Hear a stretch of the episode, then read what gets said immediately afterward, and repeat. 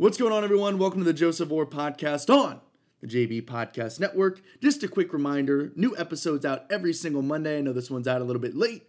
I made the bad decision of wanting to wait for the Browns Niners game so I could talk about it. But yeah, new episodes every single Monday. So please subscribe so you never miss an episode. Available on Apple Podcasts, Spotify Podcasts, slowly but surely making our way onto YouTube. Subscribe to the Joseph Orr podcast on YouTube and making moves. We are now featured on the Daily dailydropout.com alongside Mike Stud's podcast. That's right. So we're making moves here in the podcast world. And as always, don't forget to follow me on Twitter at JVORE3 and Instagram at JAVORE3. So on this episode, re- quick recap of the Browns and 49ers on Monday Night Football. And then you will hear my sit down I did a few weeks ago with my former boss, the director of spring training for the Oakland A's, Joe Pun. We caught up. We talked about his family. We talked about uh, his roadmap, how he ended up as the director of spring training for the A's. We talked about shoe culture. We talked about skateboarding. We talked movies. We talked all kinds of good stuff. So you guys are really going to enjoy that. And I will wrap up with my complaint of the week. So without further ado, enjoy this nice smooth jazz and let's recap Browns and Niners.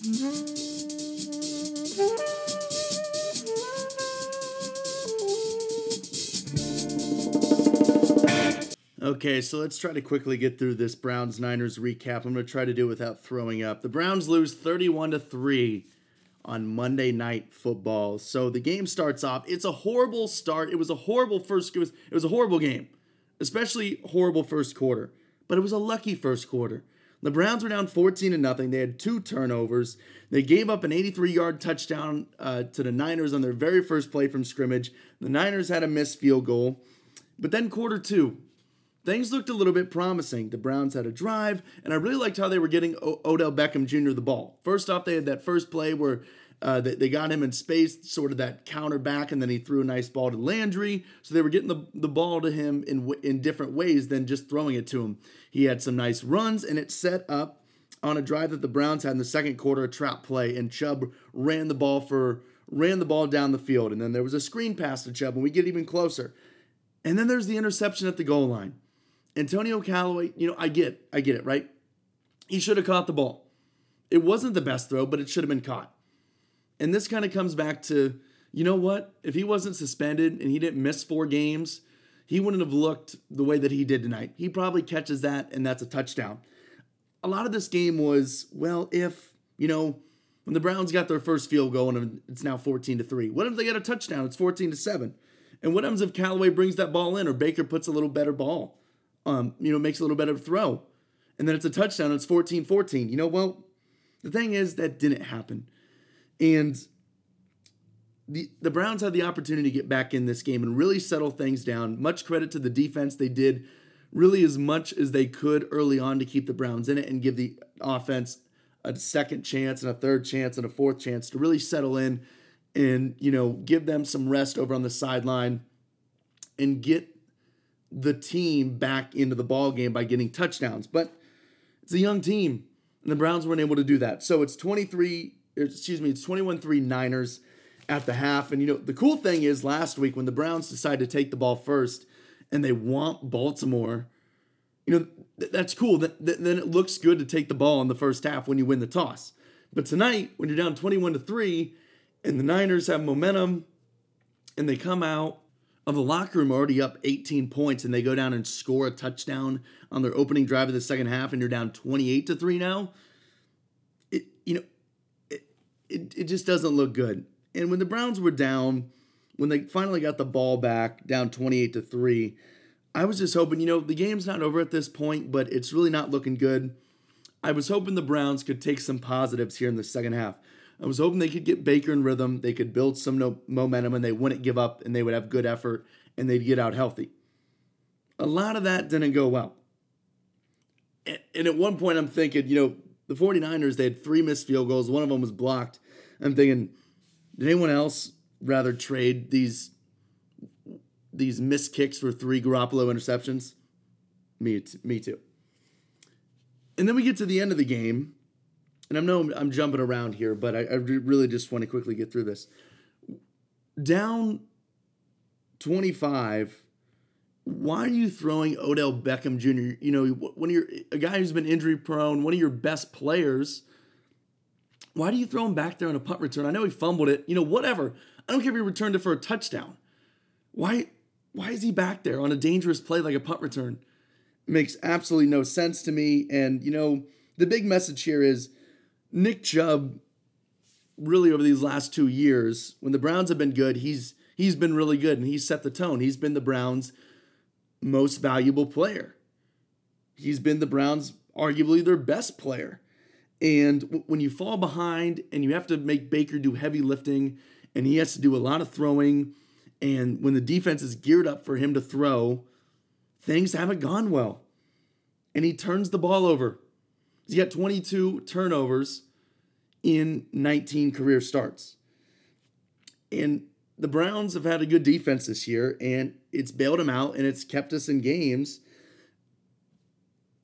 And after after the Browns looked so good in Baltimore, and it looked like, hey, this would be really bad if the Browns don't win this division with Cincinnati being winless and Pittsburgh being without Ben Roethlisberger and Le'Veon Bell's gone and Antonio Brown's gone, and then we beat Baltimore 40 to 25. This looks like the Browns' division to take. And maybe it still is, but maybe we have to change our thinking on the AFC North. I think at the beginning of this year, before the Roethlisberger thing and before what we've seen from Cleveland and, you know, what we thought about Baltimore through the first two weeks, you know, I think it was a little bit overreaction. I mean, they played Miami and Arizona. Let's let's calm down there. Um, they went from, you know, preseason, one of the toughest, best divisions, right? And now, because the way Cleveland's played and the way that Baltimore has looked against real competition and the way that Cleveland's turned out so far, this is one of the weaker divisions in football. I know you want to say AFC East, you know, it's it's top heavy, it's just New England, but no. Buffalo's for real if Josh Allen can stay healthy and that defense continues to play well, I really like Buffalo. Buffalo is a game that I'm not looking so much forward to on the Browns schedule as much as I was in the preseason. Buffalo's really good. So that's the biggest picture. And really, the only guy, before I wrap this up, because punters are people too. I was a punter in high school, love special teams. The only guy that you can count on week to week for the week in and out for the Browns is the Scottish Hammer, our punter. He's been terrific. So the Browns lose 31 to 3. God, it was just it was just awful. It was really, really tough to watch. And it doesn't get any easier. I believe that the Browns have Seattle. Let me check my planner here. Yeah, they play Seattle on the 13th. It's at home. It's on a Sunday. They play at 1 o'clock. Get us away from these primetime games. Oh, man. Not good. After what Sunday night look, football looked like against the Rams, as much as that game that they could have won. And um, I know they blew out the Jets, but it still didn't look good. And then tonight, obviously, was really, really bad. So let's get back to those Sunday one o'clock games. Oh, man. So hopefully the Browns can bounce back and they just look better. I, don't think they're going to beat Seattle. In my preseason uh, video, my preview of the Browns, I thought Seattle would beat us. Speaking of my picks, I am now, I have it written down here. I, I said we beat Tennessee. I missed that one, so I'm 0 and 1. I'm 1 and 1 with the Jets. I'm 2 and 1 because I picked the Rams to beat us. And then I picked the Ravens to beat us, so I'm 2 and 2. And then I picked us to beat the 49ers. So just like the Browns, I am 2 and 3 on my picks so far. So that's the recap. I made it through without getting sick. I can't say that I won't get sick after I hit the uh, pause button here and transition into the interview with Joe Pun. But yeah, it's a rough one. Time to go back to work tomorrow. Short week, unfortunately, and get back to it on Sunday. That's all you can do. So that's my Browns Niners recap Monday Night Football. Let's transition into my sit down with Joe Pun. Okay, so sitting down here with Joe Pun, we're over here at Fitch Park. It's the uh, so this is the A's training facility, is what you would call this, right? Your office over here. Yeah, is our minor league facility. So we operate here year round. Um, baseball, twelve months out of the year, man. That's great. So, so how have things been, Joe? We got to catch up a little bit here.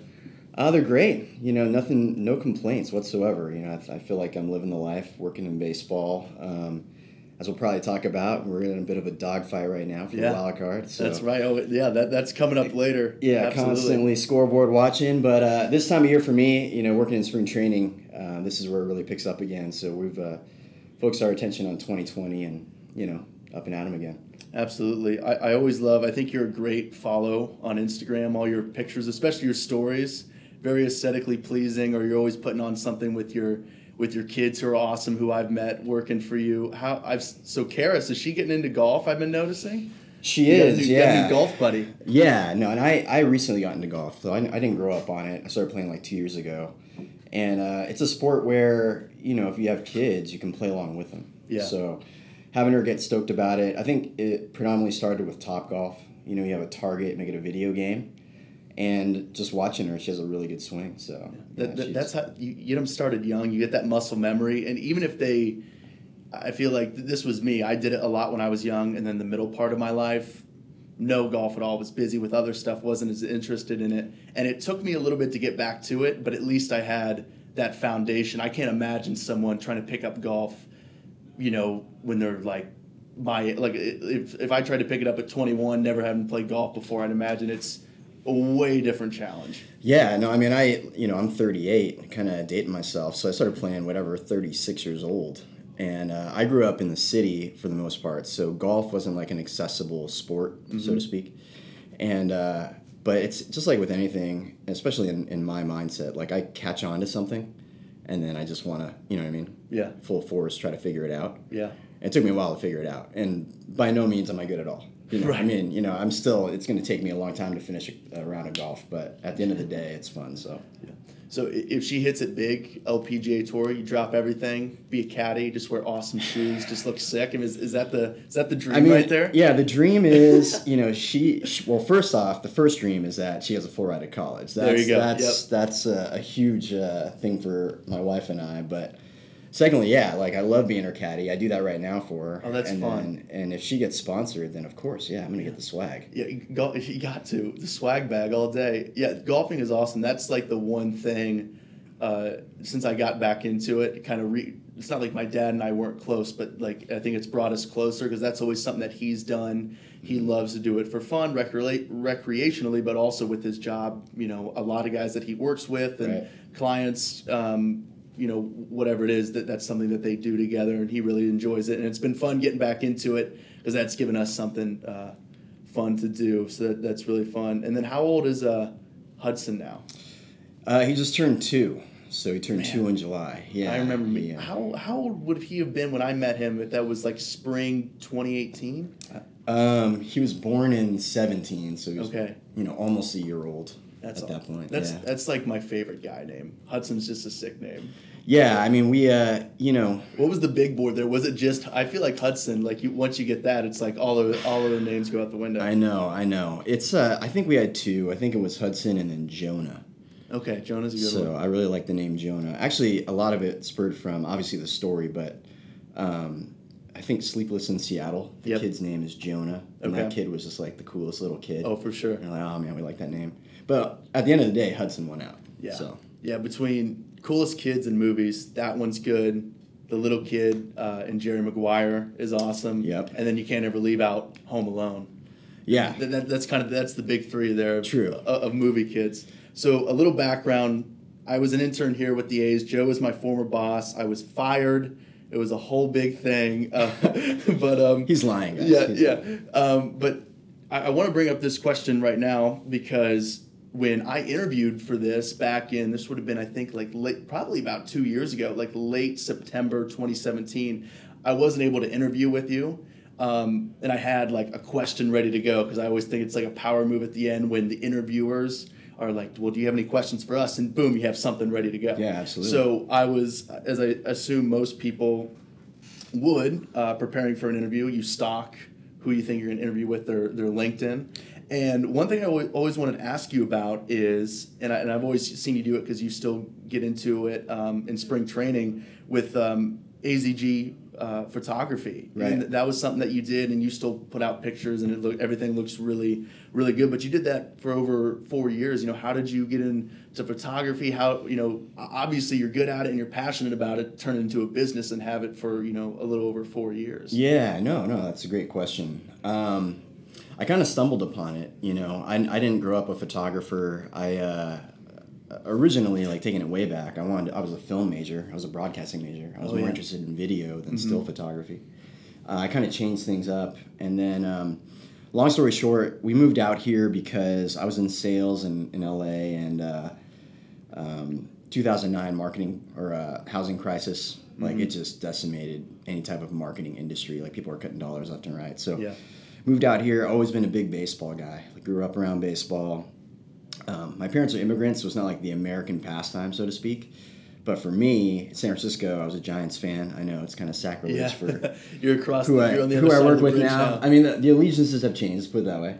But uh, um, I wanted to work in baseball. I was like, you know what? I was 28. I had two years left till I was 30. Newly married, and I was like, you know what? I'm gonna give myself two years, figure it out. And moved out here. There wasn't a lot of jobs available, um, so I needed to figure out a way that I could be a part of the industry and um, contribute just on my own. And how could I do that? Well, probably go out there and take photos of people uh, because a lot of the stuff that happens here, specifically in this facility, like nobody really documents. You know what I mean? And so uh, I went to Costco and I bought the uh, the good old like whatever it was like Rebel bundle with like the kind of garbagey lenses lenses Yeah, and kind of like your your starter kit. You know. Like Oh, yeah. Photography for dummies starter kit. yeah the the the lowest cost to entry Yes. uh, and then rolled out and then put it on green square mode. You know what I mean? And then be like, wow, why aren't these pictures like turning out how I want them? Wow, it's nighttime. It- It's a true art form. You Yeah. think you just you capture it and you press the button, and no, it's much tougher than that. Exactly, dude. And and uh, but like like I was talking with golf earlier, anything that I, I kind of get into, and my wife will be a complete testament to this. Like I just get really into it, and I want to learn the ins and outs. I want to learn the best practices. I want to I want to be an expert. I want to have uh, I want to do whatever I'm doing with excellence, right? Um, so then I just started looking online. You know, I think that's one of the easiest ways to, to figure out how to do something is to find somebody that does it great, and then learn how they do it, what their their thought process is. And um, yeah, so if you went back, like none of that stuff exists anymore. But if you went back to like my first website, you know what I Yeah. mean? I could probably take better photos on the new iPhone now. Right. Right. Um, but uh, I started taking photos and, and learning about it, and and then I, I kind of wanted to create a niche for myself, and I wanted to not just take baseball photos. Like uh, you know, you can take a photo of a guy hitting a ball all day long or somebody pitching, but how do I get a different angle? How do I get a different perspective? And uh, and that's kind of what I ran with, and it it worked out well, man. And and the coolest part about it though with photography, as any photographer will tell you, probably like wedding photographer, um, senior portraits or whatever cause for photography. The coolest part about it is that you're actually meeting the subjects for the most Yeah. part Right. and interacting with them and documenting what's happening and then being able to hopefully show them and be like hey this is what i got look at how cool this looks or Right. This is what what you did today check this out and so in baseball it allowed me to meet a lot of people but it also allowed me to build a lot of friendships and then at the end of the day this is the really cool part the people I was taking photographs of, just like as you probably well know, minor league baseball percentages of people that make it to Right. major leagues are very low.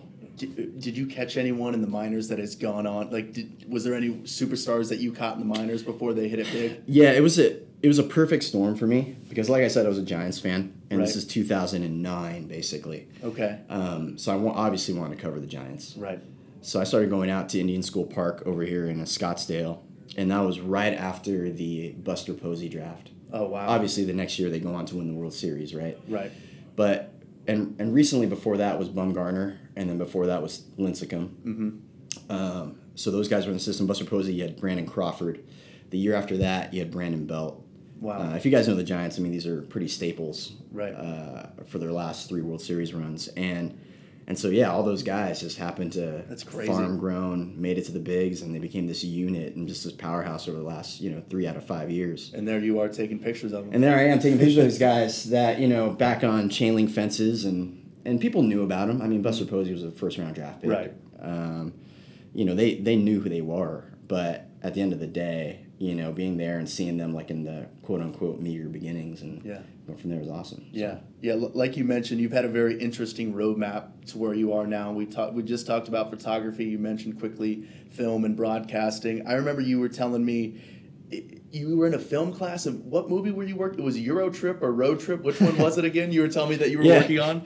Yeah, it was very random, man. So we, uh, I went to school in LA. Yeah. Uh, I went to a, a, call, a small Christian college north of LA, and there was a film class. We had a partnership. A guy that was there was ties with the college, and he worked at Fox Studios Okay. down in like whatever it is, Studio City, Westwood, something like that. Yeah.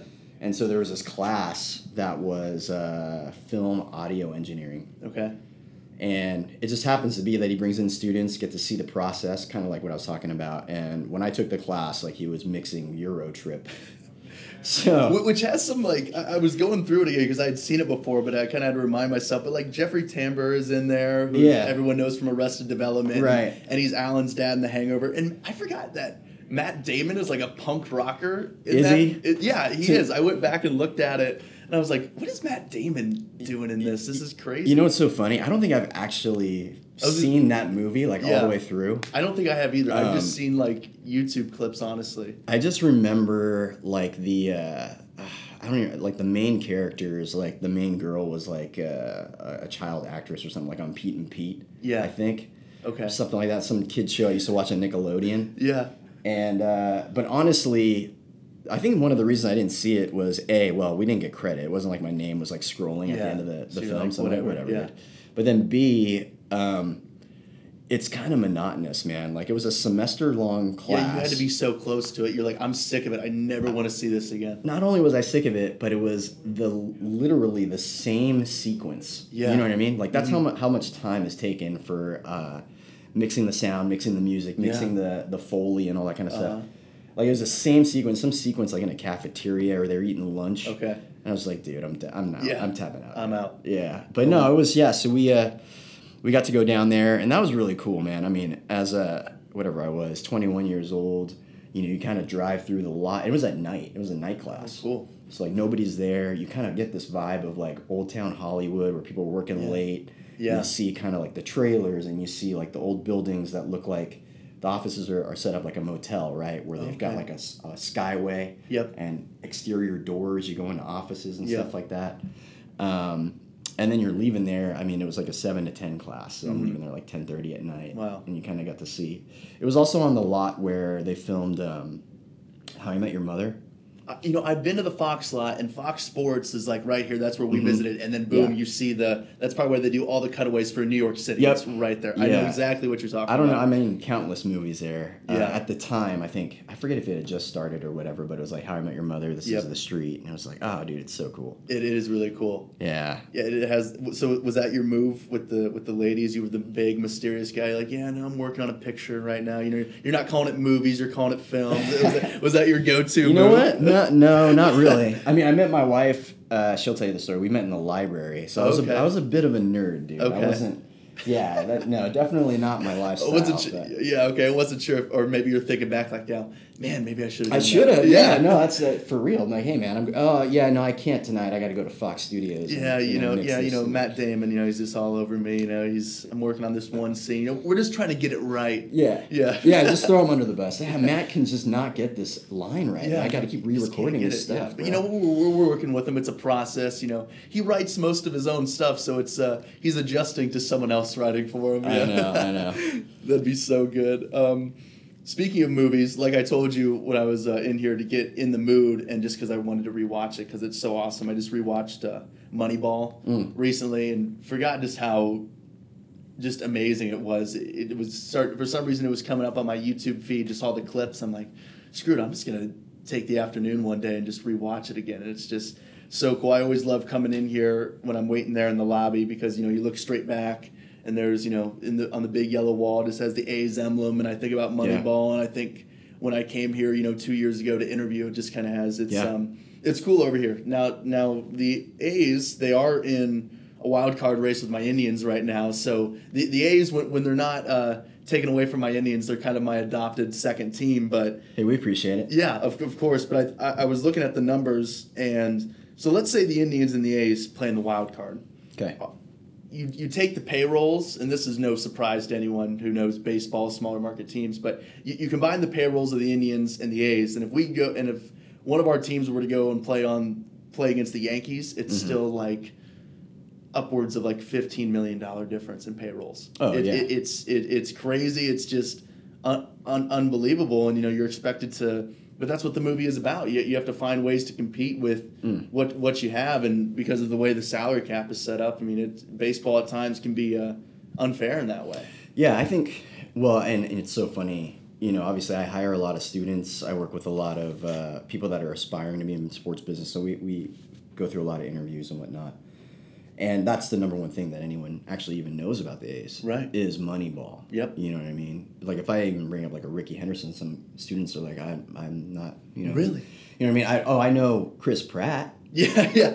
Oh yeah, Scott Hatter. He was playing Scott Hatter. Yeah. Right. Oh yeah, Chris Pratt. Whatever. You know. What I mean? yeah, yeah. Or, Chris like- Pratt, Brad Pitt. first base, he figured it Um, out. Walk off home run. Yeah, dude, exactly. you know, but it, it, I think that mindset, you know, I think the the the more overarching idea behind Moneyball that as a concept, and I, it's kind of what I look at for hiring students and and trying to find people is you're you're just trying to uncover value where people don't see value. Right. Okay. Um, you had mentioned like other people with higher payrolls or, or paying you know millions of dollars to players and free agent signings and things like that. And yeah, I mean obviously they've earned that money. They Right. probably have a great track record. Um, but it's I think it's more of a thought process of uncovering like man what what does this person offer that nobody else is seeing and, and why aren't they seeing it and if we were to inject this person in a situation where they can be successful like how good could this person be Right. and uh, I think, you know, with Moneyball, um, and you mentioned it right now, even our team right now, you know what I mean? Um, we we have a lot of homegrown players, Yeah. And that's a byproduct of great drafting. It's a byproduct of great scouting, um, and then the players that we've brought in are not necessarily uh, the ones that command these multi-million dollar, multi-year deals, but people that you know we've recognized as having value. It, it And- fits what the A's are. It's it, it seems to be a good match. Yeah, it's crazy. And to your point, you know, uh, if you're going to go play against a team like the Yankees, I was watching a stat last night on the game. The three teams that are in this wild card chase, so us, the Rays, and the Indians, I, well, we might be fourth, but we lead the American League in ERA. Okay. Yeah. Those three teams. Yeah. And those three teams, like you mentioned, like you look at the Rays, they're, I mean, a lot of people like to uh, compare us Yeah. as far as like players and, and Yeah. how we operate, and then as you mentioned, the Indians. But Right. the Yankees weren't even. I don't even think they were top ten on that list as far as ERA goes. No. So you know, it's it's.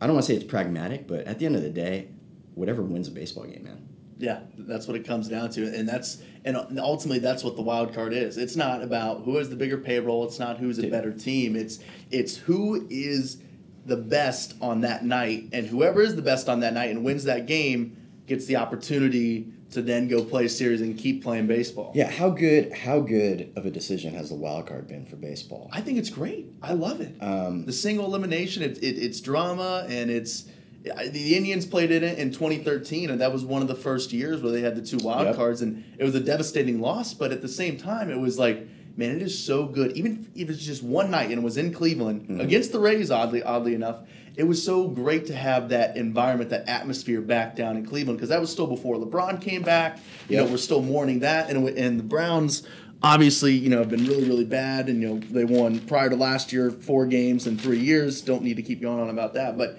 it was. Um, I think it's great, and, and and firsthand, I've seen it how it's you know impacted my team, Yeah. the Indians, even though we lost, but it was still a great memory. Well. I mean, let's talk. I mean, we can even get into a little sports business on this. I mean, look at the cities, look at the fan bases, look Yeah. at the the amount of people that have an investment Yeah. in this last week of the season, oh yeah, specifically in the AL wildcard race, because there's two spots there. There's three teams with one game separating all of them. Yeah.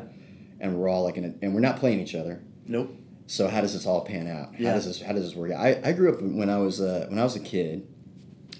Uh, baseball used to be run where two two divisional champions. Yep. You go to the NLCS, you go to the ALCS, and Yeah. you go to the World Series. yeah, And again, I was a Giants fan.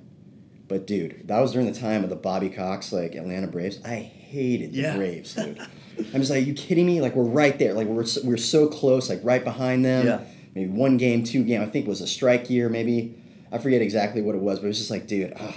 And then they would get played on TBS, and like everybody's Yeah. a Braves fan, and it's just like, dude, if we only had like another another chance to get in there, Right. show what you could do. Yeah. Um, case in point, even with the Giants, you know, they uh, I forget how many of the World Series they won as a wild card team, Yeah. but it just gives those teams another shot. And not only that, but the recent iteration of it, where it's the one game playoff. Yeah. Love it. And granted, the A's we've been in it twice. Mm-hmm. Uh, the first year I started working here, which was against the Royals, which was an epic Oh. baseball game. Yes. Jon Lester on the bump. You know, we got guy like players that were on the roster for a specific reason. So you've got guys on the Royals that are just like, hey, we're just gonna go pinch run with this guy, and he's gonna Yep. steal all day. Yeah. And It's the gonna- ultimate gonna- strategy game. It, it, it's like a game seven. I mean, that, that, that's what it is. Yeah. I mean, you're it, it's a short lease for your starter. You're, you're going deep in your bench, pinch, pinch, pinch runners, pinch hitters, whatever it is. I mean, it's it's do or die. You see It's crazy awesome. stuff. So like two years ago, I had never been to a wild card game, and then two years ago, the D backs uh, were in it against the Rockies, Right. A divisional wild card game. That's awesome. It was awesome, right? Yeah. And so we went to that game. the The electricity at Chase Field was outstanding. Um, and then you got deep into the game. It was somewhat tight. They bring in Archie Bradley, and it's just like we can't take this guy out. So guess Yeah. what? He's got to hit. Relief, Yeah. relief pitcher's got to hit. Right. Okay, and then he knocks a triple. I mean, you know what I mean? place it's, is going it's, it's magical. So I'm really excited for the end of the season. We've got uh, as of today. I mean, obviously this will air probably afterwards. Hopefully, Right. you know, it'll be a great thing. I think we got five games left. Yep. Um, and we just gotta see how it pans out, man. We Yeah. need we want that wild card game at home. That'd Right. be amazing for us. Right. I think Oakland deserves it. I think our fan base would go absolutely nuts, Yep. and uh, it would just be fun to watch. So Yeah. Pack that Coliseum. yeah, man. So how long have you been with the A's now? Um, a little over five years. Okay. So um, just to kind of roll it back a little bit, the A's used to play where actually ASU plays baseball now. Okay, at the Phoenix- Muni. Yes. Yeah, so it's right by the zoo. They played there for a long time. It's a really cool spot. You get Mhm. Papago, you get to see the mountains. It's great. It's a great background. Yeah. Um, five years ago, though, the Cubs had moved away. They built a brand new stadium, Sloan. It's beautiful. Yep. Um, and they left Hohokam open. And so we were always looking for something with a little bit more. So Phoenix Muni didn't have an out. You couldn't have sit on the grass. You know what I mean? You couldn't walk around the whole stadium. Seating Right. was limited. Parking limited. That's a big deal because when you think spring training baseball, you think you know grabbing some lawn seats. You know, you're just enjoying the game. You're just taking it all in. Oh yeah, I mean, there's nothing better than being able to bring a blanket Yeah. and just put it down there on the grass and, and watch kids are walking. and, I mean, and it's a, run it's around. ulti- yeah, it's an intimate environment. You're there for the experience. exactly. And so the other thing that moving out here to Mesa did for us was it's kind of in a suburban area, right? Yep. So there's a community that we can kind of rally or rally behind us, more uh, so to speak. Where Phoenix Muni is kind of like in an I don't want to say industrial, but it's not like nestled in a No. in a residential. Um, so that process of moving out here and kind of taking over the Cubs old stadium and renovating it and making it our own, they needed somebody to do that. So that's where they kind of brought me on, and um, I mean, it's been a great ride ever since, man. I think we've turned that that building into something that um, it's twofold. One, we want to make it an experience. We want to make it um, familiar to those that have been there before, but new Right. and and vibrant and a lot different than what it was before. And then secondly, as you probably know, we're we're trying to get a, a new stadium in Oakland. Yeah. So- I, yeah, I have that. What I want to get into. Yeah, well. it's you know that's a big initiative for us, and that's Yeah. something that we really want. It's something that the residents of Oakland want. I think it's a great thing for the Bay Area, but this has kind of acted as a precursor to that. You know, when you show up down here, spring training, and that's that's always been a mindset of ours. Like this place, this place is painted uh, green and gold. yeah. Like we've got hard A's logos with like lights behind them, and Right. and you know we're not. When you step, it is no one else's stadium but the A's. Yeah, you really, know- you you really it's feel ours. at home. Yes. Yeah, and and so we want to always make sure that you know this is a little taste of what it could be like. Right. And Granted, even with the concessions, you got some Bay Area stuff. I mean, you really want to make it feel like you know home. Oh, it's yeah. An, and it's, it's an extension of Oakland. yeah, I mean there, there's pride in it too to say like, hey, we're the only ones that play here, man. This is Yeah. our building. You're coming into our house. Right. That type of mentality, and um, you know it's been great. We've got nothing but great feedback. Um, granted, obviously, I'm pretty prideful and, and boastful in it because like I run the place. But, For sure. But um, I love it. I've met so many great people there.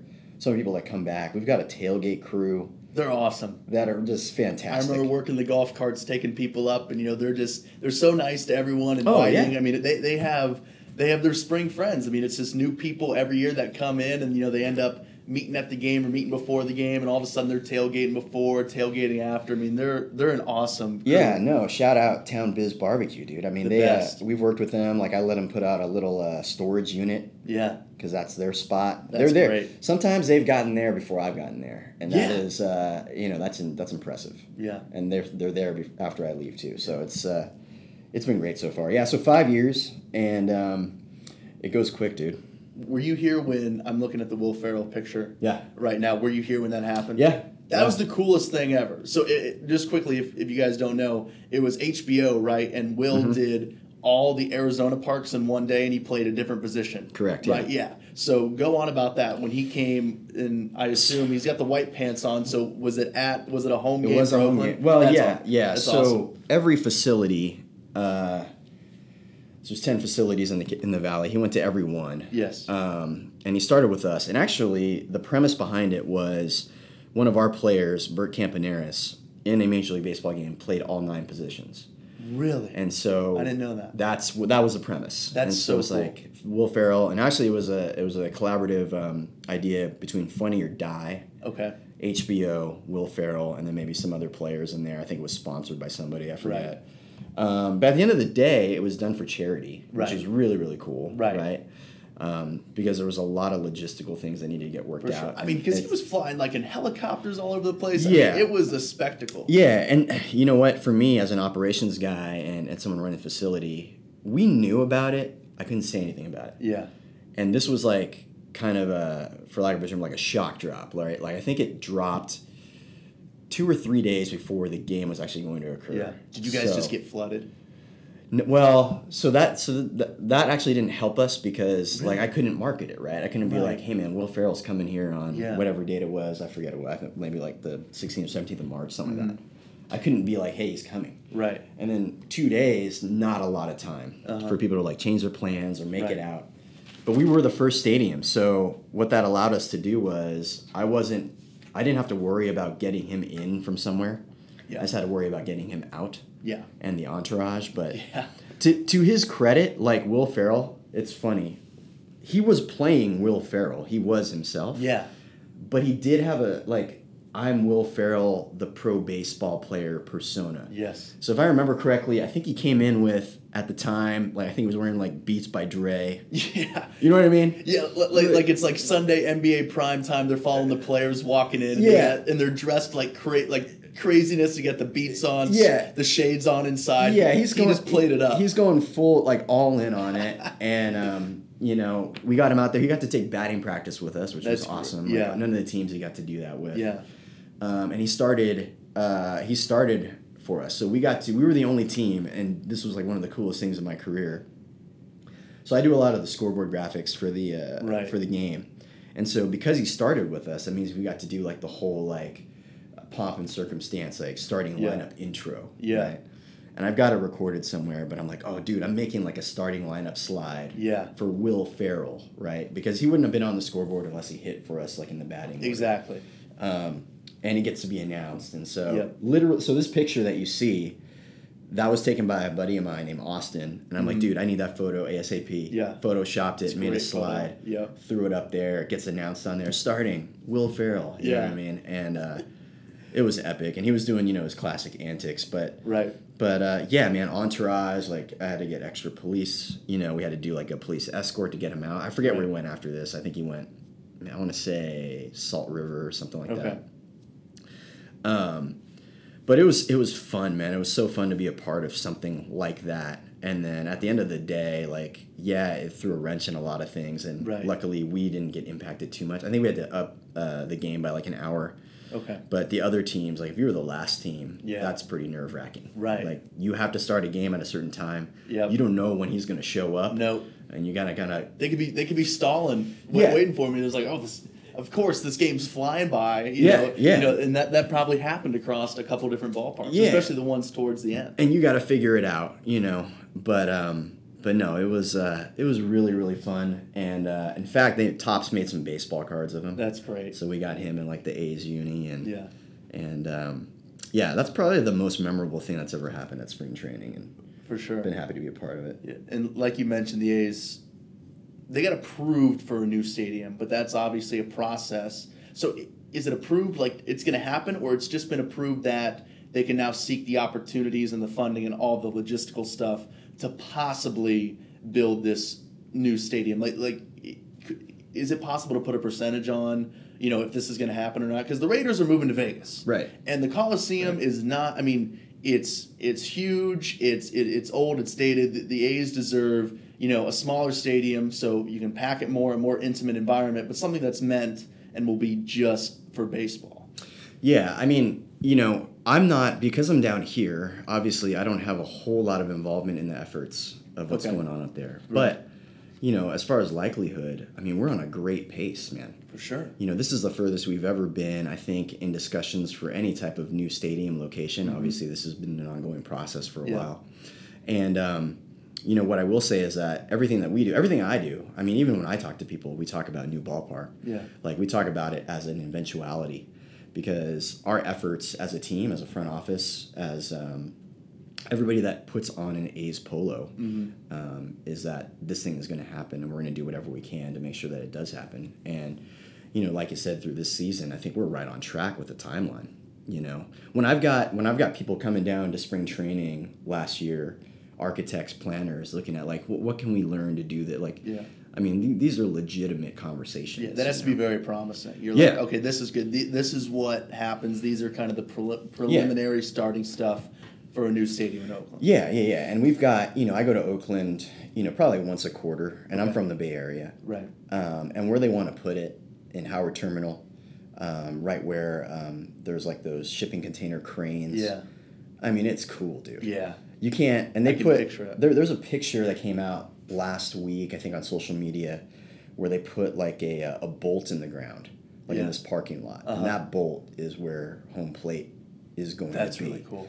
So I mean, you see what I'm saying? Like, Yeah. it- this is how we are we're moving along and Yeah. we're going, and and uh, and yeah, like I said, you know, everything that we're doing is to make this thing come Yeah. to life um, within the next couple of years Yeah. here, and Oakland deserves it. Um, the plans for it are very very cool. I don't know if you've seen any renditions of the. Mm-hmm. I've the seen some stadium pictures. It looks really cool. Yeah, and and uh, I just think, you know, for the Bay Area and specifically for for the East Bay, just with a lot of the teams leaving, you know, this Right, is because I imagined um, with with the Warriors going to the other side of the uh, other side of the bridge here. I mean, they have to be pretty upset because there is a dynamic there. San Francisco is sort of like the big brother, the more well off, versus Oakland. Which I mean, it's it just at least from Um, an outsider, it's a different yeah. I mean. I don't know. I think I think that's maybe like a you know like a a common story that's kind Yeah. of told and, uh, overblown a little bit. I don't even want to say the media, maybe just Yeah. like in stereotype.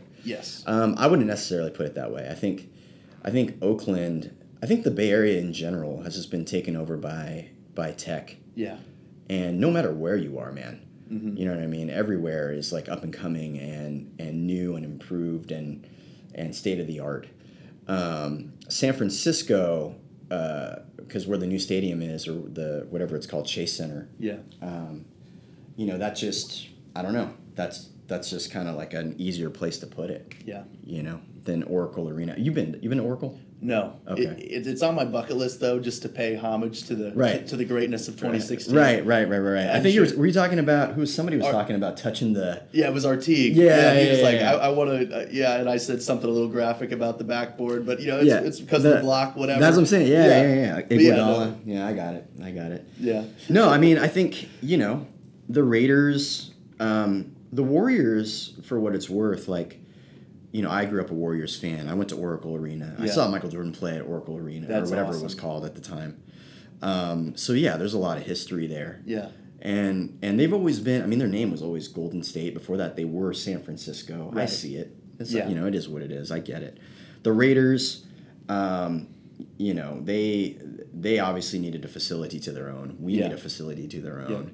it kind of worked in our favor that they want to go to Vegas. Yep. Um, and and they have a great fan base too.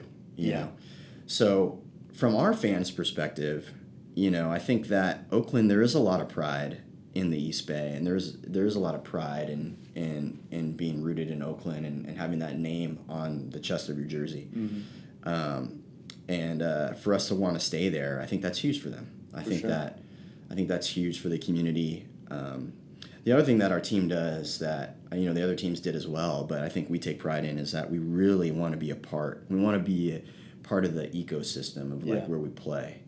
Um, and a byproduct of that too is that we play the most out of any of those teams. Yeah. So we're there all summer. Right. I mean, you know, go through. I mean, every team has home stretches. You guys could play literally ten games in ten nights. Yeah. There- there's a ball game. Yeah. Ten straight days. Yeah. In Oakland. But I mean, you know, not only that, but you know, it's not like we would just be. If you look at the plans, you look at the the thought process. It's not just that we're building a new stadium. Yeah. Like the old stadium, like we want to do stuff on that that site. We want to go Yeah. ahead and make that like a park. We want to make that like a place for people that live there to utilize and, Yeah. and remember like what used to be there. Yeah. I think too many times, um, you know, you build a new stadium, and and I, I can see this even from personal experience. So I grew up, I don't know, maybe seven miles south of Candlestick Park. Okay. It's Candlestick Park. Obviously, Giants and the 49ers played there. Yeah. And because those two teams played there, a lot of history. Right. More so on the football side. Yeah. Especially that that time too. Um, Yeah. With, with the teams that they've had. Yeah, man. Storied franchise. And going there and and you know, granted, um, you know, it was kind of a dump. It was antiquated. yeah. um, and it was cold as hell there, Oh, man. yeah. Like w- wind would just whirl around and Yeah. whip, and, and it was it was kind of miserable, Yeah. but it was kind of our miserable, Yeah. right? And it was just like you know what, yeah, it's Candlestick, and Yeah. um, so when the Giants moved, their ballpark, beautiful. Yeah. I love it. I loved Oh, it when I was a fan. So so it, Yeah. that's one of the places I want to visit so bad. On, on TV, it looks amazing. Yeah, it is. It is. I will say that. I will give them credit. Like it's a beautiful, beautiful place to watch baseball. The bay hitting hitting home runs into the water is great. Um, when they left, it was kind of like, well, what are we gonna do with Candlestick? Well, guess Right. what? It's a Bay Area, right? So we gotta utilize some real estate. Yeah. If we're not using it, it's gotta go. Yeah. Um, and that was sad. So like when I go home, I drive past it and I see like condos or whatever the heck's over there. Yeah. It's like, dude, Yeah. I grew up here, you know. And when when the 49ers moved away, they don't even play in San Francisco. Yeah. You know, they're in Santa Clara. Right. And um, but I think that's that's one of the sad things. Like even when we moved, like going back way in our history, Philadelphia days. You know, what I mean, those stadiums don't exist anymore. No. Um, maybe a plaque on Yeah. whatever a Starbucks that is now Right. on yeah. top of yeah. It's a Starbucks or a Whole Foods or something. you know Yeah. but some place that that you can you can go to and be like yeah man this is where rickey set the steal record or Right. yeah this is where the 89 world series was played Yeah. you know the earthquake Or- yeah. you know candlestick park You can still yeah you can go on anymore. YouTube and still watch that old the old broadcast. It's yeah crazy. dude i was eight years old man i remember that day very vividly i was in my mom's work and some one of her coworkers like threw me under a cubicle Yeah. you know that was kind of the the the way to do things at the time like Yeah. i think i think they tell kids not to do that anymore Yeah. Yeah. like go into a door been- jam or something has been updated. yeah, Yeah. yeah, just like you know seatbelts and all that stuff. But Yeah. but uh, uh, but I remember it vividly, dude. And um, but you know with with the stadium situation, um, we need one. Mm-hmm. Um, not only do we need one, but I think Oakland deserves one. For sure. I think the Bay Area deserves it. Um, I think our team deserves it, and and more importantly, I think at the end of the day, like when it gets built, um, it's going to do so much for that area uh, across the board jobs um, like i said community being a part of uh, what they've got going on there that that that residential area the the community colleges the um, the storefronts uh, transport everything so Yeah.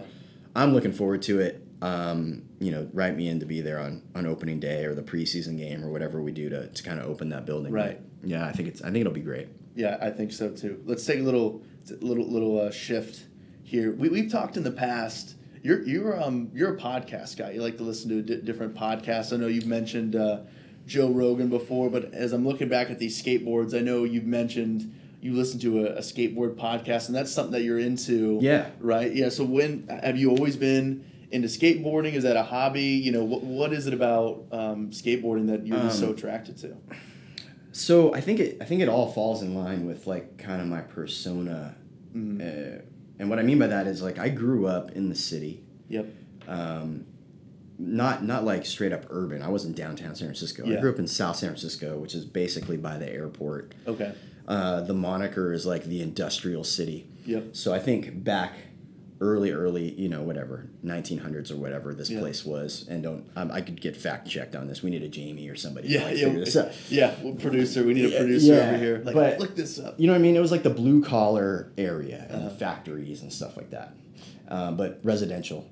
And and so I was still urban though, like it was still like a city environment. Mhm. And so with that, like came with a culture. For sure. And skateboarding, when I was a kid, um, I don't know, there was just like a, a culture about it. Yeah. Uh, you know, I grew up around the Powell Peralta days. So we're talking like 80s, early 90s, where it was kind of like, you know, neon and, Yeah. and skateboarding, cool dude. Mhm. But San Francisco had a little bit of a different vibe with skateboarding. Like we didn't have vert ramps, okay? Like I'm not going to a skate park per No. se. We had those, and there's some great It's skaters. almost like I feel like you know when you don't have a skate park, you're almost making like.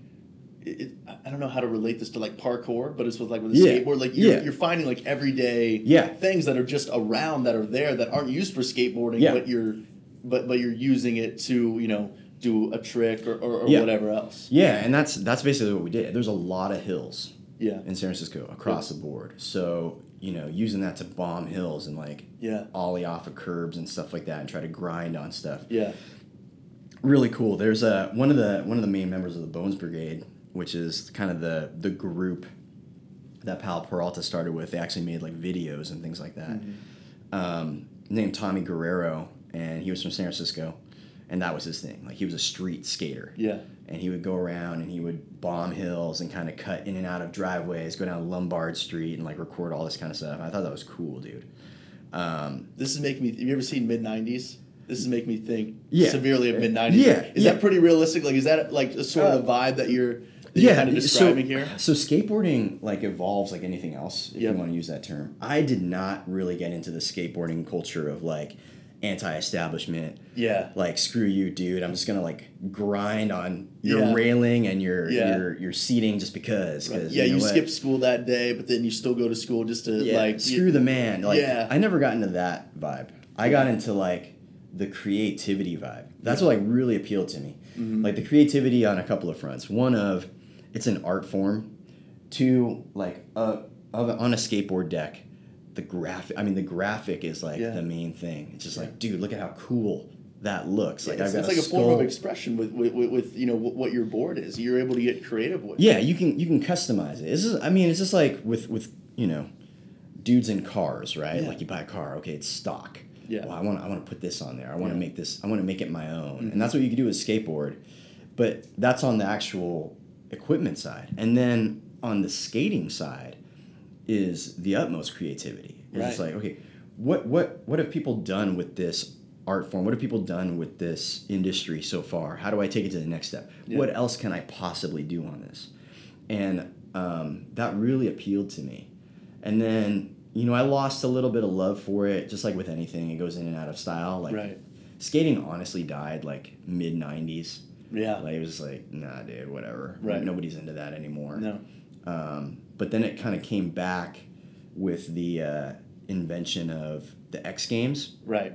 and specifically, Because it went like mainstream. it went way mainstream. Yeah. And, and I think that's where you get a lot of that anti-establishment because Yeah. people that were sta still in skateboarding through the whatever the dark times, Yeah. You know, now it's like what the heck? Now people are liking my stuff, just like with bands. Yeah. You know what I mean? I'm I'm in this indie band. Yeah. Oh crap! They got like an, a Billboard Top 100. I hate Yeah. these guys now. Yeah. Right. Um, I think that's what happened. But so X Games and then Tony Hawk Pro Skater. Yeah. So Tony Hawk Pro Skater got you into skating without having to have any type of skating ability, Yeah. and you could do all these awesome tricks and combos. And like I said, you're customizing your board, and you're kind of like there's kind of a mix mash there. You're like going and, and avoiding the police and all that kind of stuff. Um, that really, and so I got back into it again. Yeah. And so when I first went to college, it's so funny. Like my friends like bag on me for it. Like, you know, I moved into the dorms, and you know I brought like four skateboards. Yeah. And I hang up this like independent flag, independent truck flag. Yeah. People were like, "Who's this?" dude?" Yeah, who's this guy? Oh, we got one of these guys. Oh, guys. yeah, we got one of these dudes. It's Looks like, kinda I'm going to the RA to make a complaint already. Yeah, trying to get re, trying to get re uh, re. Uh, Oh, dude, he's working. Another roommate. Yeah, he's gonna go out and you know ruin and and graffiti stuff or whatever. But yeah, but um, but now looking back, you know, I'm I'm a really nostalgic type of person. You know, I'm again, I'm 38 years old. Uh, I don't want to know say if it's like a midlife crisis or whatever, but and it's funny because it's going with the times. I think my age group, I'm still technically, I think by date millennial, okay, yeah. but whatever the Gen Y or whatever it is before that. Something. I don't know. So I'm like right in the middle there. Yeah, But today's culture, it's all coming back. yeah. You know what I mean? Like shows like Stranger Things, like 80s, like this Yeah. is my childhood. And I like, love is- that feeling. That's a big reason why I love because it takes me back to a time to almost how I wish my childhood was. I remember for a little bit, right, you know, riding your bikes around with your friends and you're staying out and you know you wait for the light to come Yeah. on and that's when you come home. I I had that very little, but I feel like that's totally non-existent now. Oh, dude, I was just thinking about this this morning, ironically. I was like, you know, like I said, I used to be a film major and stuff, Right. but when I was a kid, I'd make videos. Yeah, okay? I was I was talking about. So- um, did you hear? I know you said he listened to the Big Dolls one a little bit. That's Mm-hmm. we kind of talked about that. He'd like remake Jackass videos, and then I would like Yeah. you know d- during we'd had you know the big family camcorder. You know, it's this ginormous thing. And you know what? I think there's an argument to be made that like that's more accessible to a lot more people, right? Yeah. You have a phone, you can make a video. And, and they But- can make them actually like really good now. Like ours used to be like the gritty, Yeah. like you kind of find a way to do it. But now Well- you can have iMovie. It's free. You upload it on your phone, and all of a sudden you're like. People are making like pretty like sick like short films. I think there was even a movie that did pretty well this year. Yeah. That was in theaters. That was like primarily shot on an iPhone. Well, it's insane. You know what? That's my point. I think there's great things to be said about that. Oh, 100 But- percent. You lose, and that's what you think. I, you lose the creativity. Yeah. You know, you lose the imagination of like, hey man, I need to have this prop in here. Yeah. What can I make to make this look like this? Oh, whatever. I'll just 3D print something. And Yeah. Like what the heck? Like the accessibility, which is great, but at the same time, the creativity I feel like gets lost. And so, Yeah. so moving back to that, like going back to skateboarding, um, you know, these guys, these dudes that are skateboarding, specifically the Bones Brigade, th- those were like my favorite skaters, man. And to give you a background of who these guys are, Yeah. a guy named Stacy Peralta, Powell Peralta is a skateboard company. Stacy, if you ever seen the the movie uh, Lords of Dogtown or like Dogtown Z Boys, it was based off of him and these guys that live down Long Beach, um, Newport, whatever, down in in SoCal, and they were like the first like sponsored skateboarders, right? But their their style of skateboarding was pools, so they were ex surfers.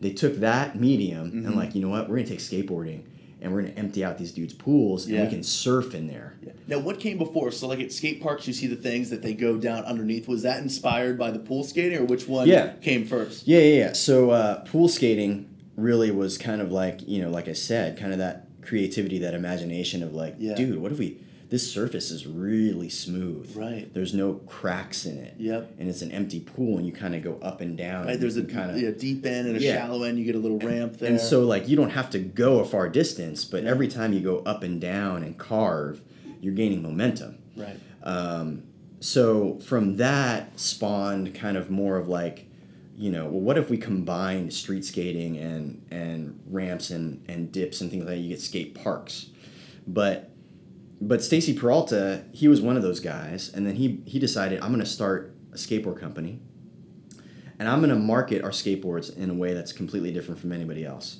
in that. You know, product marketing for skateboards was like, look, this is the new model. Check it out. It's got XYZ wheels and it's got bearings and these Yeah. are the trucks and Right. this is the width and the length, whatever. He's like, dude, kids don't give a crap about that. no, Kids want to get something that's cool. yeah, So like our marketing is we're gonna focus on on skaters that have great talent, great ability, but that are marketable. Like the kids are gonna be like, I just want to be like Lance Mountain. Yeah. I want to be like Tony Hawk was part of the Bones Brigade. People Sure. people mostly people think of Tony Hawk as like the old dude that Yeah. did the 900 or did X Games or Yeah. now, you know, runs a company called Birdhouse or Yeah. whatever. But he started as a kid, and Right. he was they did competitions back then, and he was one of the most technical skaters out there. Um, so the creativity of these kids Like it's really like an 80s story. Yeah, You know what I mean? right. Like kids that are 12, 13, 8, Yeah. 9, like, oh, how, what can I do with this skateboard? What can I do with this? What can I, how can I uh, take this to the next level? And you look at them today; they're all like over fifty years old. It's crazy. Yeah. It makes me. It makes me. It's really strange to me. Yeah. But they're all uh, very successful, like business owners Right. and people that have uh, um, taken the next step. The the biggest, my favorite skater probably is a guy named Steve Caballero. Um, he's from San Jose.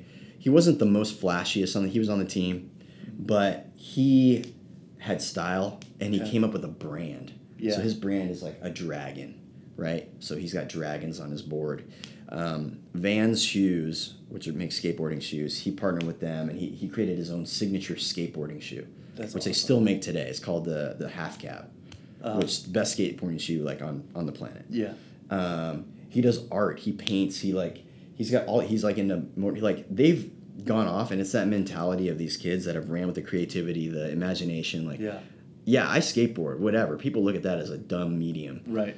but I've used it to kind of progress and see like what can I make the most You're seeing that with athletes now. You really don't hear about athletes don't they they don't go as broke as much as they used to. They Right. they understand how money works now Right. and right even when they're coming into the league and this is being being becoming a part so much so of free agency meetings. I imagine Right. especially with this whole new wave that's come in, it's okay, you know, what can you give me on the floor but what else is going, you know, around here? I mean, you- hear about, you know, the the the, the Brooklyn stuff, you know, with KD Mm-hmm. and you know Kyrie going there, and you know there's Roc Nation and Alibaba, like all that stuff is super important. And at the end of the day, you know these guys who are still in their prime, like winning and what's going on, on the floor is still priority one. Right. But for some guys, it's almost it's like a one A one B or a very close one and two with the off the floor investing business stuff. Well, I mean, and there's a conversation to be made even recently, like in college athletics, right? Yeah. Like that's your brand. Yep. right? You know, you go go into like somebody like KD, KD shoes, like it's got his name on it, Mm-hmm. right? These are these are things that they want to be able to control, that Right. they want to be able to progress. They want to make sure that they're doing the best. So, case in point, your guy LeBron. Yeah. you know what I mean. Like, Was my guy. was your guy? I got you. I got you. He went you, west. You still love him though. He Oh, brought, of course. He, he brought the No. the Naismith or whatever it is. The over- name that's college. Oh my bad. The Larry O'Brien. Larry O'Brien, dude, Yeah. dude, dude. I do that a lot. Yeah, you're just like, yeah, we won three and four years. You know, I just, you know, it just is so, you know, it's just whatever to me. Yeah. Yeah, you okay, know what I mean. It's uh, you know, but that the brand potential and Yeah. being able to control like your representation and what you Right. stand. But I think the other side of it too is just that you know you want to be a part of things that you agree with, right? Right. Um, and skateboarding, going back to that again, you know, these guys, these kids, which is very much like an '80s movie that are now 50. They've been able to to control their brand and do what they want to do. The the one dude that if I can encourage you guys to listen to, he he gives TED talks Okay. and his name's Rodney Mullen. Okay. And uh, he was part of the Bones Brigade. He was a freestyle skater. So freestyling is a form of skating that was like predates street, wasn't pools. It was a flat piece of like plywood almost Really? with with wheels on it. Uh-huh. And basically it was looked down upon. It was looked like, oh dude, that's like ballet stuff. So basically you're like spinning, Really? you're kind of just like Yeah. you know flipping it Uh-huh. you're not really kind of doing air maneuvers or jumping over stuff you're just kind of spinning and flipping the board Okay. and, and walking and things like that so it kind of was looked down upon but he was the best in the world and and he made it his own and then he took that and he is really they call him the godfather of, of street skating wow. so he took that thought process of like just spinning around on a skateboard and like I'm gonna take this, I'm gonna grind down handrails. I'm gonna invent something. He invented probably more than half of the skating tricks. Yeah. Um, but in his TED talks, he talks about the process, and this is like amazing. It's like insane.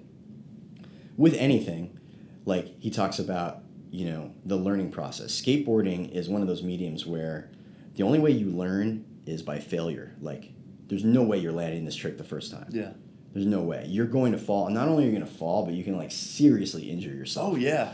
You know what I mean? You wear a helmet, you wear pads, whatever, but you're going to break some bones. You're going to. This isn't like going out to the driving range and working on a swing and you know, you know I'm gonna be sore a little bit and you know it, it'll get better over time. No, this is like this could be months, even years in the making, working on a trick because oh I have to be off for a while because I snap my wrist. Yeah, and then willing to do it again. Yeah. And to be like, you know what? Or I'm finally healed. When's the next time I can go Right. out there and try to attempt the same thing again? Right, and it's Um, really all on you to do, and really, there's really no shame. Like, yeah, you snapped your wrist. If you have the yips now at the top of the thing, and you're not going to do the spin or the turn or whatever it is, Yeah. like, no one's really going to like, no one's done this before. Uh, last time you tried, you broke your wrist. We're really not going to get on you if you know you just can't do it, or you know you're going to move on to something else. So that takes serious courage to get out there and do it again. Well, and so that's why he's giving TED Talks to like Fortune 500 companies because Yeah. he's like, look, dude, this is the process and this is my process. It's going to be painful.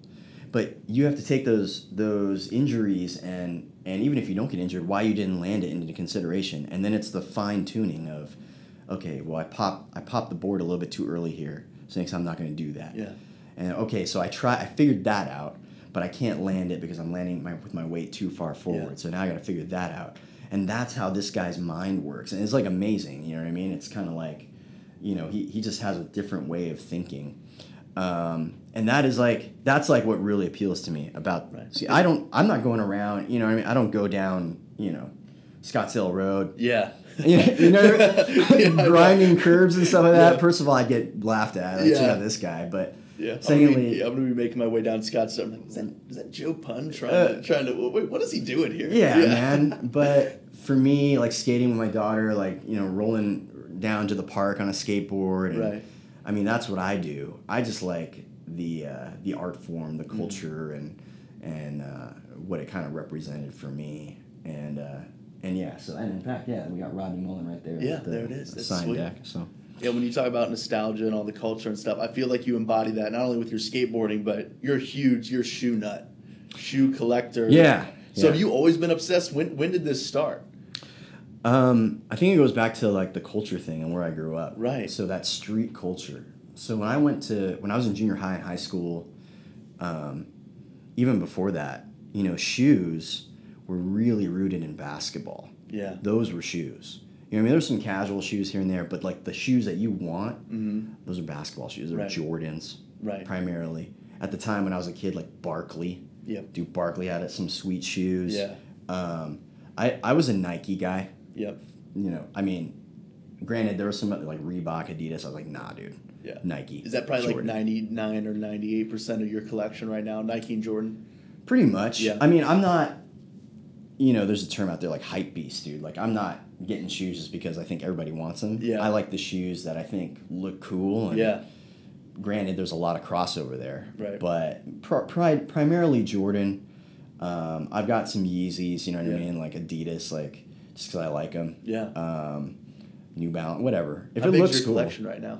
I was trying to think about that this morning. Yeah. And I, I'm sad to say it's probably it's not crazy, dude. Okay. I would say maybe like 50 pairs. But that's still that's a healthy That's, amount. That's Like- a healthy amount. Yeah, like, like- I don't. Let's not do the math. Right, You know I I mean? feel like the people who have the huge collections are like the athletes that just have gobs and gobs of money. So like for the everyday casual shoe wearer, I feel like that is like huge, Yeah. like because it's somewhat to scale, right? You would think I would with like athletes uh, to like yeah, I would say that. people. I think, dude, there's there's a rabbit hole with sneakers, man. What do and, you mean? And you live on college campus. You can you can be the guy that's just like I like these shoes Yep. and I like I'm gonna buy them. Okay, Yep. so you're that guy. You can be the guy like these are some stylish shoes. Mhm. I like these. I'll pay a little bit more. Right. I'm gonna buy them.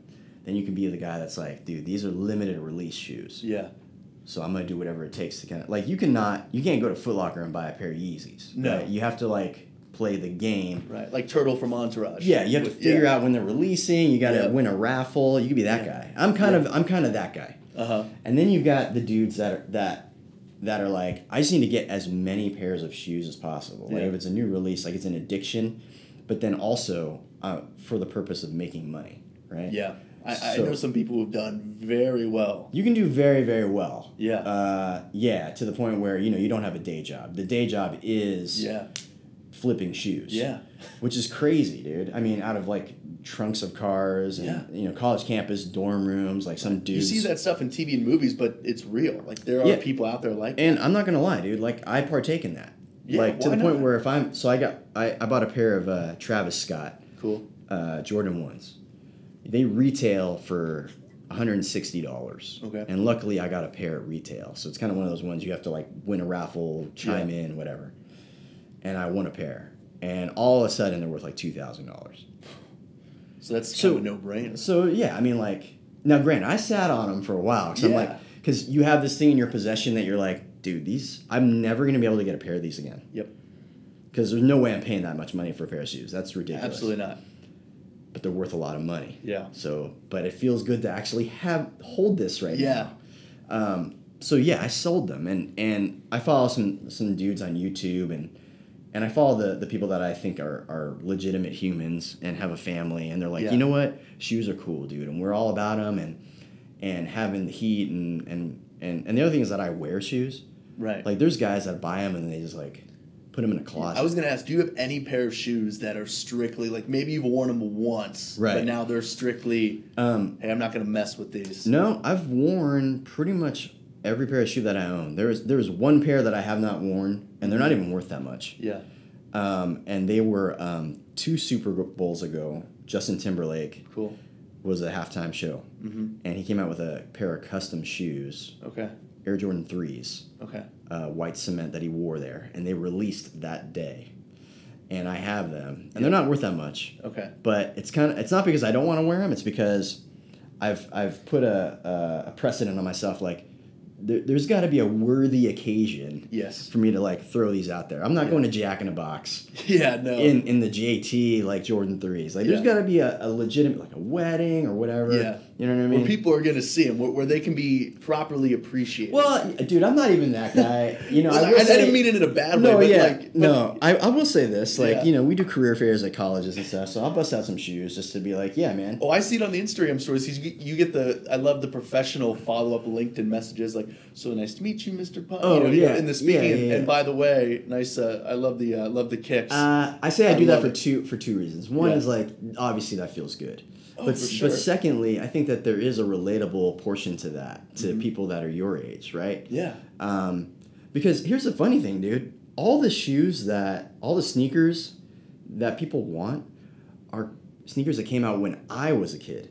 Yeah, So, like- like, you said, the nostalgia, like the throwback is in. Like the Yeah. NBA, they came out with all the throwback stuff. Like Yeah. they're bringing back one of the ugliest jersey schemes in Cavaliers history. Right. But now we're like, this is the shit. Like, why is this not the prime? Like, it- throw it all out. Let's just do this again. The white, royal blue, orange. Are you talking about those one that says Cavs on the, the chest or whatever? Yeah, yeah, yeah.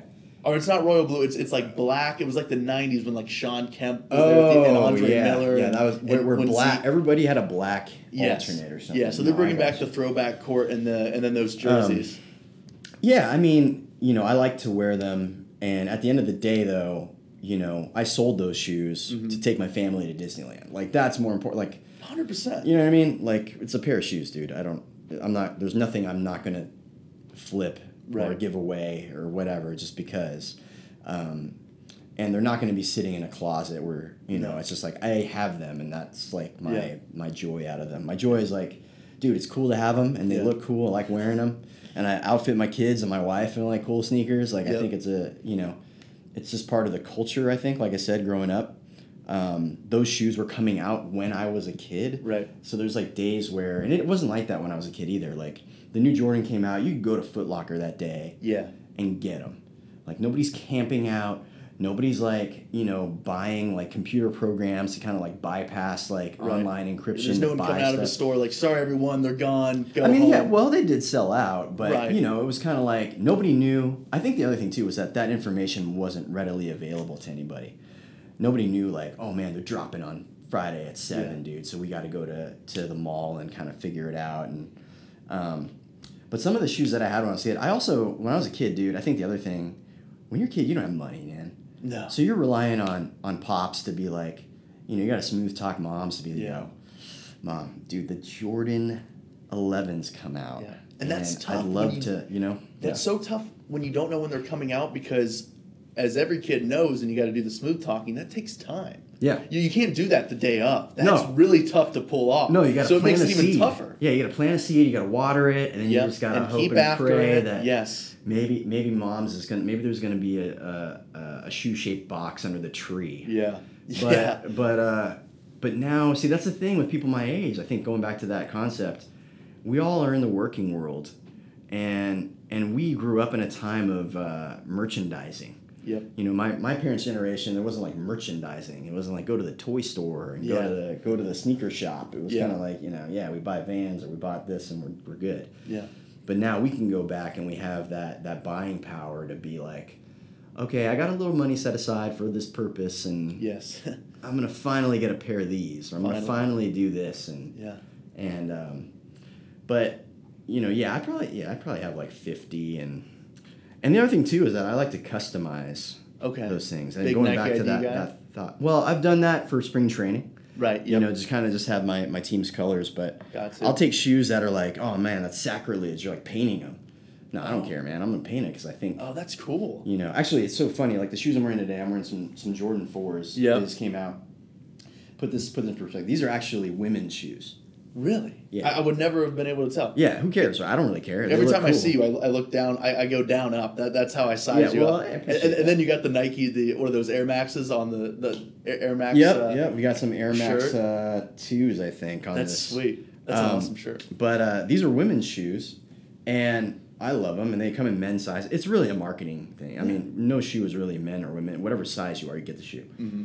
Um, but the one thing I didn't like about them is that they had where the Jordan logos are. They had like this iridescent, like purple, Okay. which was kind of like ah, it didn't really fit my scheme. Mhm. So I, I literally got them two days ago, and I busted out the paint and I painted that red. And some people were like, "No, dude, the resale, like no one went." Yeah. I don't care, man. yeah. Whatever. I took a pair of shoes and, and I bought some uh, recently some Plasti Dip. You know what that stuff is? No. What is that? It's a spray on rubber Okay. so that it's flexible. Like if you've ever Flex Seal? Yeah. is this some? It's, basi- yeah. it's basically Flex Seal. So I guess my you know I'm not gonna get leaks in my shoes, but um, you know you're a movie guy. You've probably seen like Back to the Future too. Yep. So like there's a scene in Back to the Future too where Doc has to put on some fake age in the future Yeah. to like Marty, you wouldn't like recognize me, and he's like pulling this crap off of his face, Right. And it like snaps all. Yep. Uh, that's what this stuff is. it's a flexible black adhesive, Yeah. and the reason you need to do it is because like you know when you walk, it flexes, and so Yeah. uh, you know I'm like, dude, screw it, I don't care. This is a good idea, so let's Yeah. let's get after it and see what happens and dip. You know, there are people that have been dipping tie dye and kind of like you know cutting things up. I'm all about that, man. Make it your own. Make it make things personal. Do you have a dream pair? Is there a shoe out there that you're like, this ever comes back, or you know, if money wasn't an issue, that Yeah. like this this pull the trigger. This is this is what you see when you close your eyes at night. Um, you know what? I think mine are, are fairly attainable. okay. uh, not like you know tens of thousands of dollars but i'd never buy them for this uh, because if I, those shoes that are that much money like what are you gonna do like you would not you don't want to even do anything with them you know what i mean like i'm just gonna put it in a case or something Right. but there's a sh- there's a couple of shoes that came out like um, the big thing in, in the sneaker market today is collaboration i think collaboration Yeah. across the board is like so you have a nike shoe cool Yeah. you have a nike shoe x travis scott Yeah. it could look completely When terrible I I never I can't believe I never told you this. I'll have to show you the pictures. But for sports business scholars in February, we were in New York City, and we were there. We went to the Nike headquarters. Yeah. and we saw some of the collaborations, and it was also cool because we were there the night after, or we were there the, the morning after Zion blew through his shoe. Yeah, And we- okay. And they Mhm. answered a ton of cool questions for us because they were literally on the phones all night, all morning. Right. Super cool. Like they had those shoes shipped out, and they were in Beaverton at the Nike campus at in like before the sun came up. Like Oh, yeah. fr- from Durham. from a technical there. perspective, yeah. Yeah, it it- it's crazy. But um, yeah, some of the collaborations in there were uh, so cool. And then I'll, I'll show you those pictures after this. no, yeah. dude, I- So like you put a name on there, it automatically gets hyped, whether or Yep. not it's a cool shoe or not. Yep. Um, but there's been some. I mean, so this guy Virgil, he's with a company called Off White. I'm Yes. sure you're familiar with it. So Yep. they came out with ten shoes that he collaborated with Nike. He took ten Nike silhouettes, a couple of Jordans, um, and he recreated them. Wow. And those shoes are fairly limited. Um, I would say they go anywhere between seven hundred to three thousand dollars. Wow. So I mean, they're still big. It's attainable. Yeah, you know what I mean. You have to have a big purse for it, but um, That's why we see the Brooks Koepka and the Baker Mayfields of the world with uh, off whites, no oh problem. yeah, man. I mean, those guys get flash though, so they can flex them and then they For feel sure. good and all that. But um, but the off white Chicago one, which is the first Jordan, so Jordan one Chicago colorway. If you've seen um, uh, Into the Spider Verse, like Miles Morales. Oh, yeah. Those are the Jordans that he wears. Oh, that's so cool. Um, but he's redesigned them and, and basically deconstruct deconstructed them and, and kind of made them just look super prototyped. And they're I think they're really cool. Um, but those those are ones that I'd say those are probably up there. Um, other than that, dude, like there's never really like I don't know. I, I like shoes, but I don't like them that much. You know what I mean?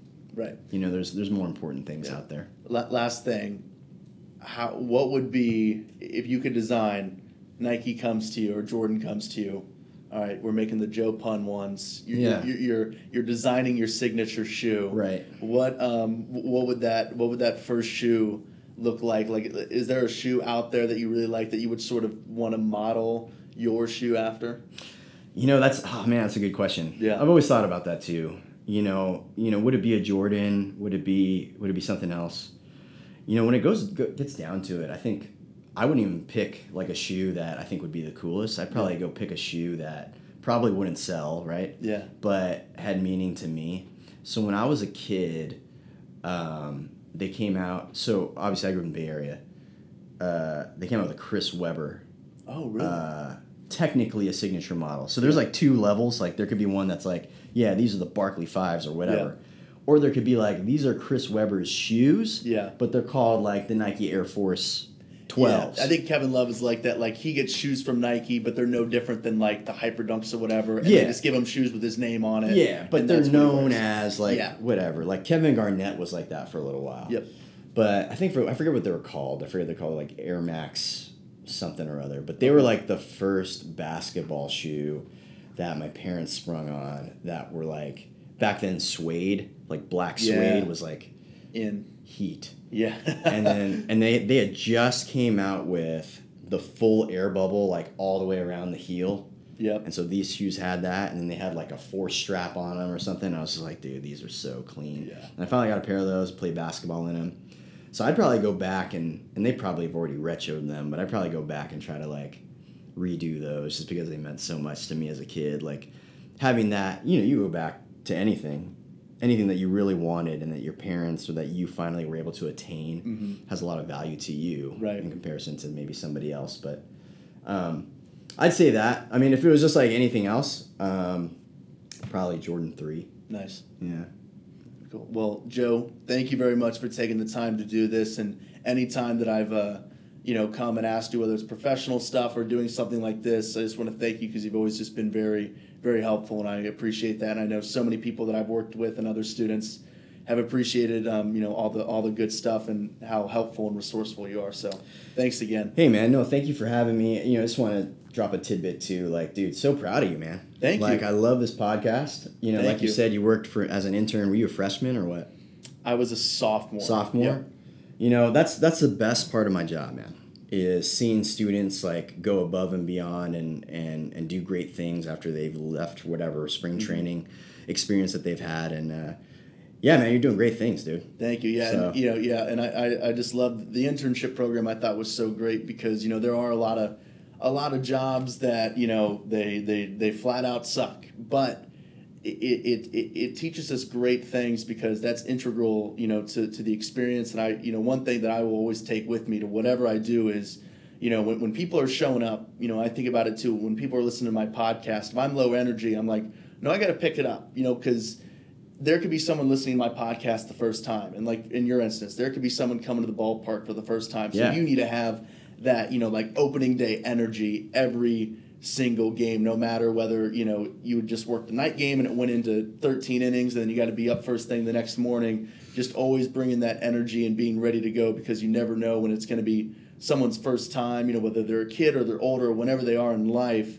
it you know can have an impact on them for you know how their experience was you know if they're going to come back or if they're going to follow the team. And maybe you create a baseball fan right there. So i think you know you saying that that you know is great for baseball great for the spring training great for the a's but that absolutely you know it, it um it applies to everything in life Yeah. so it's really important Absolutely, man. No, yeah, I think you know, and podcasting, like like you said, I listen to a lot of them. And you know, what what episode is this for you, or whatever? Th- this is going to be number eight number eight Yeah, dude, I think you're dialed, bro.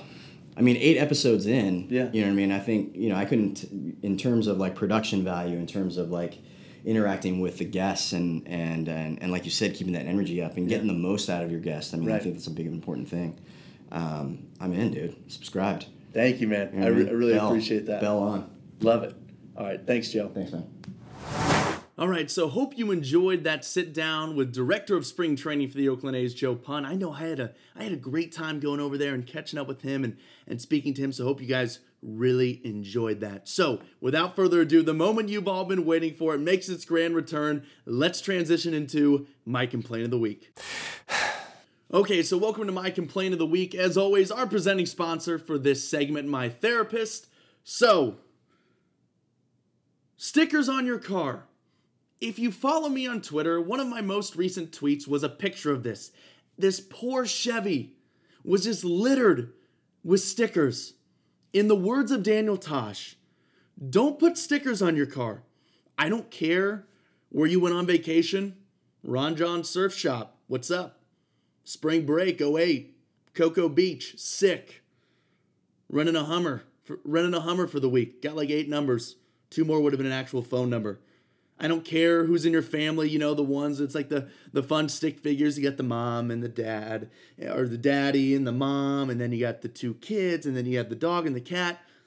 I don't want to see that. I you know, I don't care. On this car there was one that said mother of cats. You know, I'm not a cat person. If you want to have cats, is that your if if that's your thing, go for it. But I don't want to know that you're just a mother of probably just like uh, you're you're, you're probably a cat lady. You're probably a cat lady. I'm sorry. You whoever had this Chevy parked in the ASU parking garage, beware. There should be an Amber Alert going out that there was a cat lady on the loose. Um, there's this one kid I know back home. I'm not friends with him. I've just seen his truck before. I don't know if it's still like this, but he's just riding around and on the back. At one point, it, was just like this big, big sticker on the back of his truck that just said, not a liberal. Like, yeah, dude, like me either, but you know, you're really kind of really kind of making me think that hey maybe we should just dump this whole political system and just have full on anarchy honestly like th- that that's how much s- stickers on someone's car uh, annoys me i mean I, I really i really just can't stand it and that's why it's my complaint of the week all right, everyone. So, hope you enjoyed that episode. Thank you so much for listening. Just one more reminder be sure to subscribe so you guys never miss an episode. Episodes are out every single Monday. Apple Podcast, Spotify Podcast. We continue to upload on YouTube, the Joseph Vore Podcast, and featured now on the dailydropout.com. Don't forget to follow me on Twitter at JVore3 and Instagram at JAVore3. I will talk to you guys next week.